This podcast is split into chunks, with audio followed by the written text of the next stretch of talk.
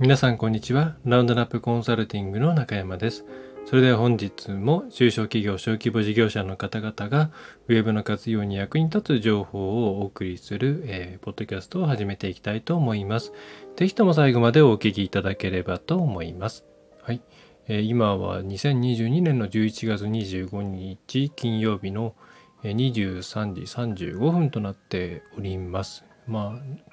この時間になるとやっぱりちょっと冷え込んでねきますので皆さん寝る時にはまあ暖かくしていただいて まあねなかなか朝起きられないという方もいらっしゃるかなというふうに思うんですけれどもまあ個人的には土日の過ごし方が平日を決めるというふうに思っているのでうーんまあ賛否両論あるかもしれませんが土曜日日曜日もあまりオフ感を出しすぎないことが1週間トータルで楽に過ごす、うん、ポイントなんではないかななんていうふうには考えております。はい。えー、まあ、さておき、えー、早速今回の話題に入っていきたいと思うんですけれども、えっ、とですね、今回は IT メディアの AI プラスというメディアかな、え、データ分析とか、まあ、えっ、と、これは AI だから多分、えまあそうですね、AI 系の話題に絞ったカテゴリーだと思うんですけれども、えそこにある記事ですね、えそこの11月25日に、えウィングワークさんのところの、え方がですね、え出している記事がいやあの興味深かったのでこれについての、まあ、解説というかポイントのまとめと、まあ、その上でじゃあ、まあ、私として押さえておいておかなければいけないポイントですとか、まあ、ここはこうなんじゃないかというところを、まあ、あくまで中小企業小規模事業者の皆さんをターゲットにというところで絞り込んでお伝えできればと思っています。これ結構企業規模とかうん人材の有無とかで変わってくる部分も多いので、えー、そこを踏まえてということになりますね。はい。で、まずはこの記事の紹介をしていきましょうか。えー、実際の記事もぜひご覧ください。えっ、ー、と、ホームページの方の、ポッドキャストの方のミラーサイトの方にはもちろん参考を載せておきますし、また YouTube の方でのミラー配信でも載せてはおくんですけど、まあ、残念ながら、ポッドキャスト、iTune とか Spotify とか、iTune かな、特に、えっ、と、そこでは、そういう注釈を載せられないので、できれば、えそうですね、11月25日の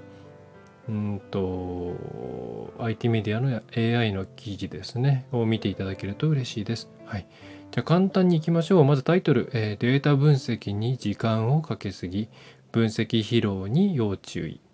えー、BI ツール。BI は business intelligence ですね。えー、いろいろなデータを元にしてビジネスに活用していくためのツールということですね。え、それの提供元が語るデータ活用までつなげるコツという内容になっております。はい。まあ、ウイングアークいろんなところで特にエキスポ、エキスポじゃないな、え、展示会なんかでも出展されているんで、えー、ね、知っている方も多いかもしれませんけれども BI 系のツール以外でもさまざ、まなデータ系のサービスをしている、まあ、基本的には大企業中堅企業向けのサービスを提供している会社さんかなと思います。えー、ただですね、まあ、そこの調査によると、えー、売上高100億円以上の企業の役職者530人を対象にデータ活用の実態調査を行ったということですね。で、その一つの結論として、えー、っとですね、まあ、半数以上の企業がデータ活用に注力していると答えた。一方、一部では分析に時間をかけすぎてしまう分析疲弊に陥っているというふうに答える声も上がったと。はいまあ、分析疲弊というのは、まあ、文字通りですね。分析することで、まあ、疲れてしまうという形ですかね、えー、になりますと。でこのウィンガークの調査によると、まあ、分析疲労が起きる一番の原因は活用するためのデータの準備に労力がかかるかかるためではないかと。そして、えー、社内でデータ活用推進チームを編成する場合にも分析疲労が起こり得る罠が潜んでいるという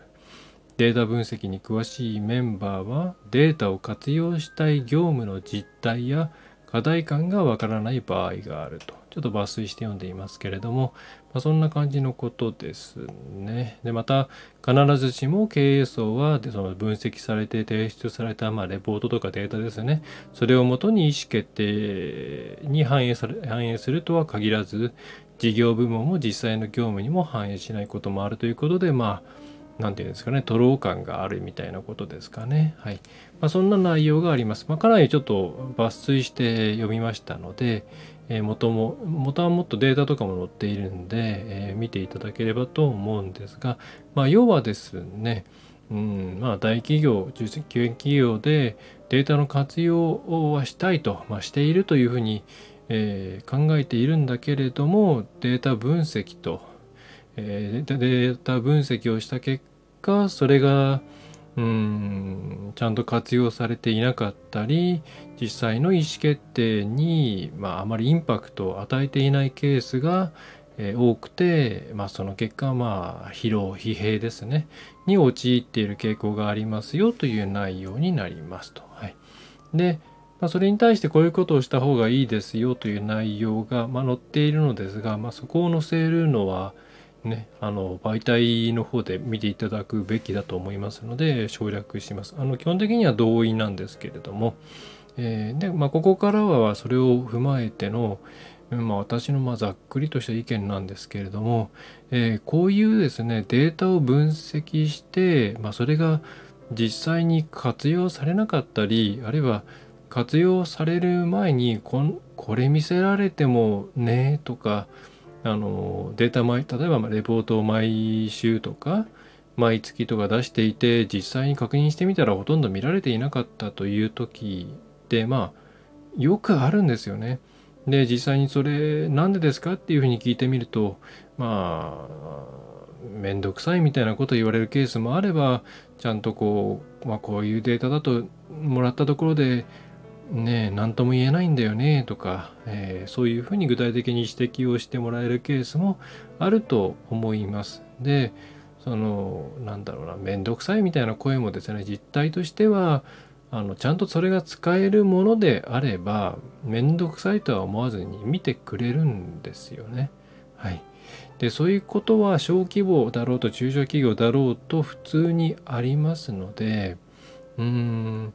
まあ、なんでそれが起きるかっていうところをまず押さえた方がいいと思います。で、それは、えっ、ー、とですね、一番大きいのは、まあ、要は活用と分析っていうもののすり合わせが行われていないっていうところだと思います。で、それは、うん、分析する方っていうのはどう考えるかっていうと、まず自分たちが持っているデータに対してそこからどういったものが導き出せるのかどういったものが導き出せないのかあるいは何がわかるのかっていうところがまあ頭にあるのでそれをもとにまあこういう内容だったら出せるよというレポートを作ろうとするんですね。つまりツールの限界とかそのツールの、うん、性格とかえー、そういったところでうちが出せるデータはこれですよっていう形でのアプローチをしがちです。はい、でそれに対してそのツールとか、まあ、IT とかも含めてデータの分析というところにうん、まあ、スキルがないというかその辺をよく知らない方が求めているのは、えー、何が出せるかとかそういうことではなくてこういうことを判断するときにそれをうんその判断に役立つようなデータが欲しいそしてできればそれはできるだけ分かりやすいものにしてほしいっていう目的の方から入ってくるんですね。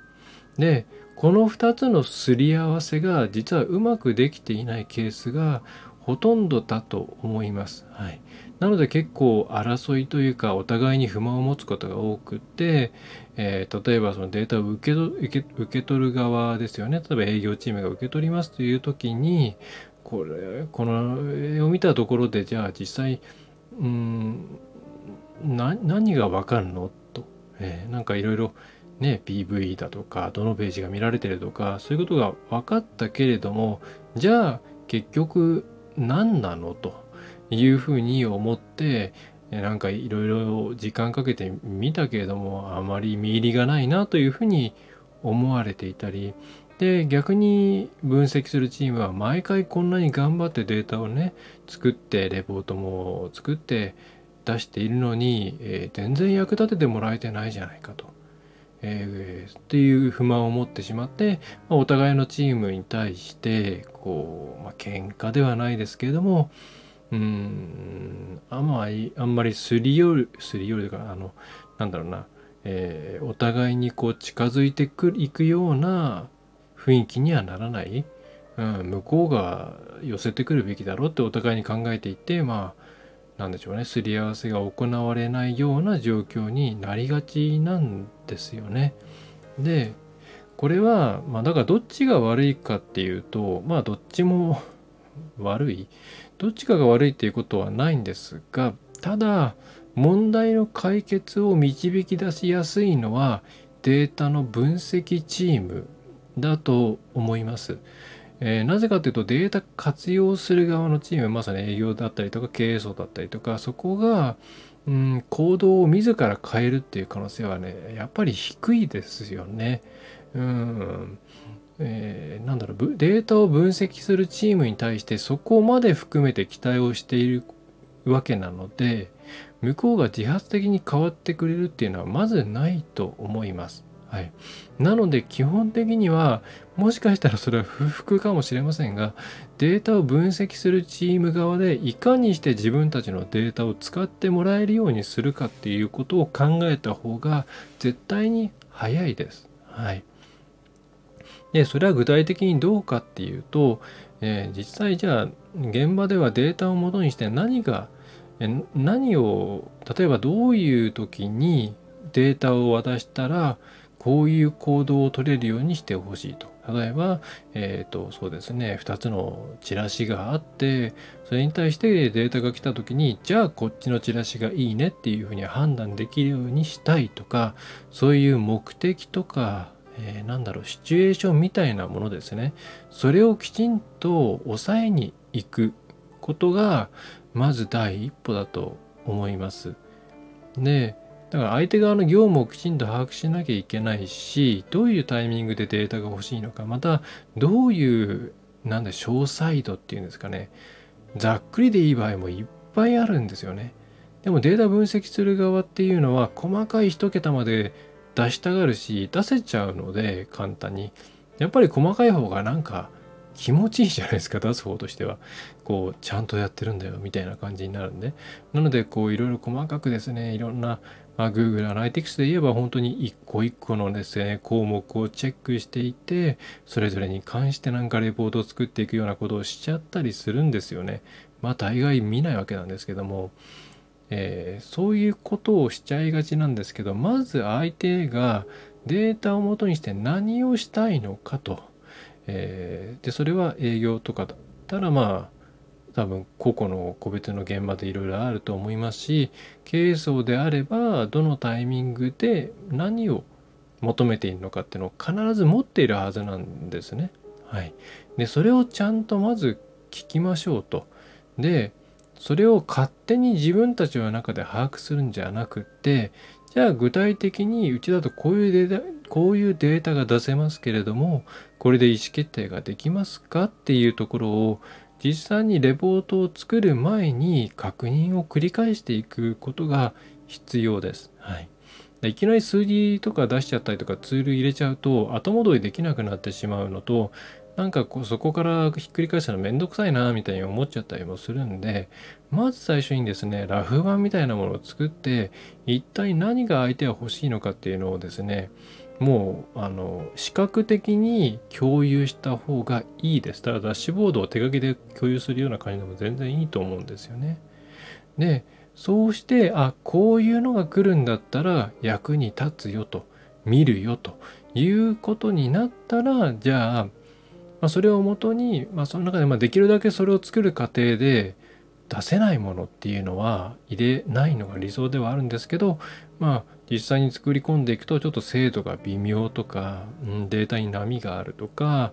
えっ、ー、と何でしょうね統計的に優位なデータじゃないかもしれないとかいろんな事情が出てくることもあるのでそれをもとにそのじゃどれぐらいそれを実現できるのかっていうところをデータ分析チームがまあ使うツールの選定とかから含めて考えてでそれをまあ出すと。はい、みたいに、えまず現場ドリブン現場ドリブンっていうのは違うな、えー、現場の意見をもとにして、えー、それに対してアシストするというところに徹するという意識が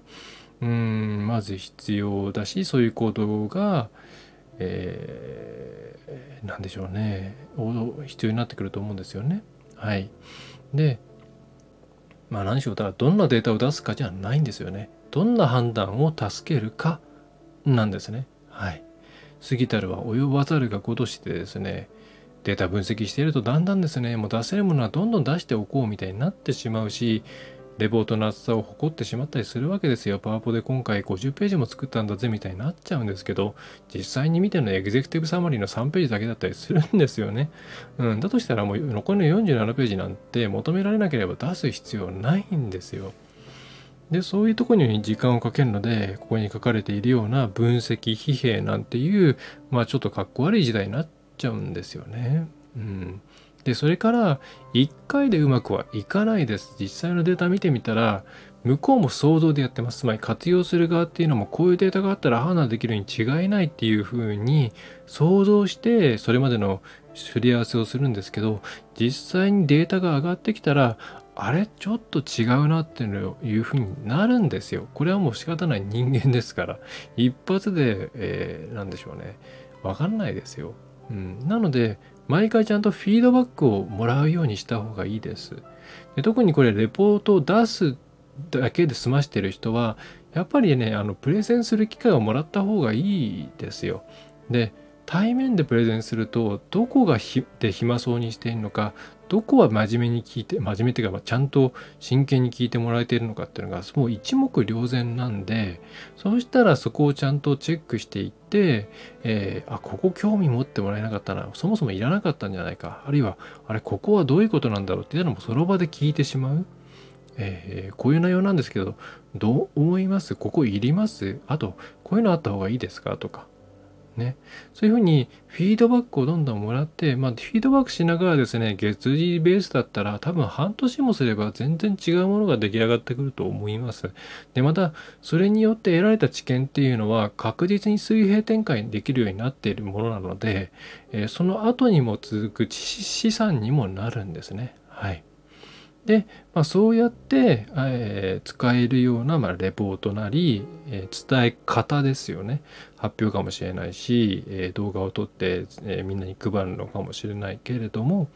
えあるいは社内法みたいな形で社内向けのブログに書くのでもいいと思うんですよね。そういうフォーマットも含めて考えたらであとはそれをいかに楽に作るかを考えていけばいい。最初にみんななんかいかに楽にすにするかを先に考えがちなんですけども楽にするかどうかっていうのは何を作るかが明確になってそれがちゃんと FC 遠視あの効果を持つっていうことがはっきりした段階で始めるべきものなのででそれができたらじゃあオートメーションをどれだけ走らせられるか。まあ全部は無理ですね。どうやってもデータ出しましたっていうところにえ皆さんとしてはそこに解釈とか提案とかそういうものをつけるところが不可欠なわけですから、まあ、10のうち23まあ少なくても1ぐらいのところは人間が動くコースが出てきますね。うちも習字で送っているレポートは、えー、何のコメントもないですけども月次で送っているものに関してはちゃんと作あの、えー、解釈とか、えー、意見とかも含めて送っていますし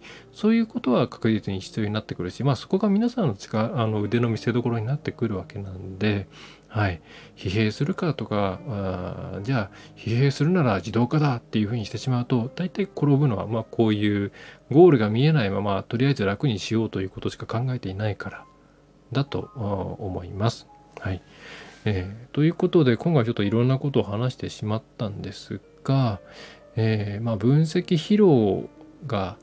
そうですねこれを聞いている方がな分析してるけども全然使ってもらえないなとかやってる意味あるのかなっていうふうにもしお考えであればどうやったら使えるようなものを私たちは作れるんだろう。あるいは、えー、あの人たちはどうしたら私たちのデータを活用して、えー、くれるんだろうと。まあもうお客さん目線みたいな形で考えることをお勧めします。であるいは逆にこれをデータを活用する側の人が今聞いているとしたらね、経営者の方とかデータを受け取る側の人が、えー、聞いね、聞いていらっしゃる、まあ、結構経営者の方も聞いているんでそしたらいつも上がってくるものがどうも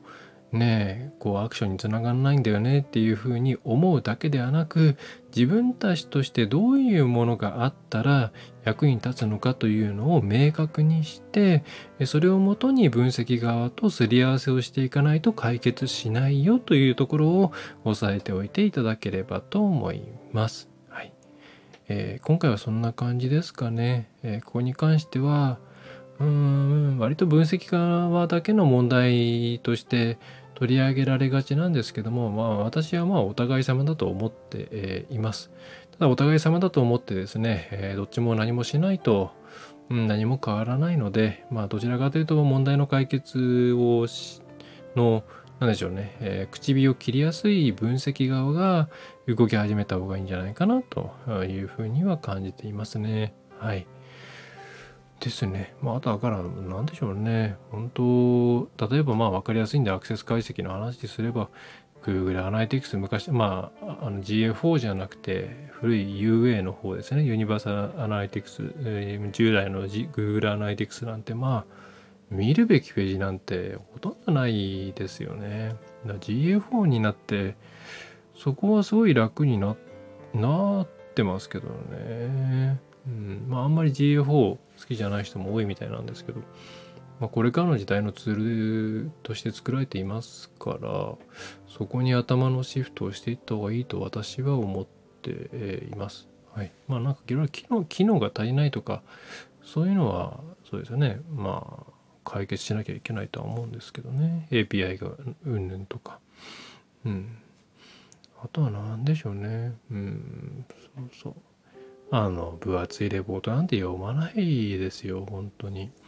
僕はあの私アクセス解析レポートなんてもう求められない限りほとんど作ってないような気がしますね。あのもちろん見るんですよ。見て大事なところがあればピックアップしてますし、まあ、あとは個人的にパワーポイントが得意ではないので今はさすがにちょっとお客さんの方でパワポじゃないといろいろ体裁がねっていう話もあるので、パワポで作ってますけれど、うん、昔は本当ワードっていうかまあ Google ドキュメントで作ってましたね。あの文章をちゃんとつけないと資料が一人歩きした時にあの誤解を呼ぶんですよね。えーなのでだったらもうワードとかで作っちゃってストーリー含めて伝えた方がいいじゃないと思ってえっ、ー、と独り立ち独り立ちとか一人歩きしても大丈夫なレポートっていうのを作ってましたね。それパワポでやるとねものすごく大変なんですよあの文章を仕込んだりするのが。うんまあ、ただやっぱりあのビジュアル化するのは大事ですね図とか文章だけでずらずらずらって書くとやっぱりよろしくないのでとは思います。はい。まあ、ただパワポはなんかプレゼンしないならわざわざレポートに使わなくていいんじゃないって正直思いますけどね。うん。はい、えー、そんな感じですね。今発表ももう、なんでしょうね。昔みたいに印刷して回すんじゃなくて、皆さん手元で見てますからね。うん。まあ、Google スライドに関して言えばもうちょっとフォントとかですね、デザインの自由度を上げてくれよというふうには思うんですけども、ちょっとね、ちょっとプアですよね。うん、というのは思います。はい。えー、まあ Google データスタジオはまあ今ルッカーかな。まあ便利ですね。はい。と思います。はい。えー、ちょっと最後話がそれましたが、えー、そんな感じになります。まあいろいろめんどくさい部分ではあるんで、すけれども、まあ AI 進んでいくとだんだんだんだんこういう細かいチェックとかしたところでね、意味がなくなってくるとは思うんですけども、まあまあ現状としては、えー、求められる分野ではありますので今回の内容を押さえていただいた上で、えー、会社としてうまく動くようになっていただければ幸いですという感じですね。はい。えー、それでは今回は以上になります。え、お知らせね、もう11月が終わりますが、まあ、12月分の無料相談とか、あとは、うんと、まあ、制作は年内着手できるかな、みたいな感じではあるので、あとコンサルもちょっと早めに行っていただけないと、スケジュールがうまくつけられない、キックオフできないような気がするので、えー、早めにご連絡いただければと思います。はい。すごく今増えてます。はい。えー、多分いろいろ落ち着いてきたんで、えー、動く企業が増えてると思うんで、え乗り遅れないようにというふうに思います。はい。え、それでは最後までお聞きいただきましてありがとうございました。え、中小企業がウェブを活用することを心より、え、支援する、心より支援、え支援しております、えラウンドナップウェブコンサルティング、え株式会社ラウンドナップ、え代表取締役の中山がお送りいたしました。何かありましたらお気軽にご相談いただければと思います。お待ちしております。それではまた次回もよろしくお願いいたします。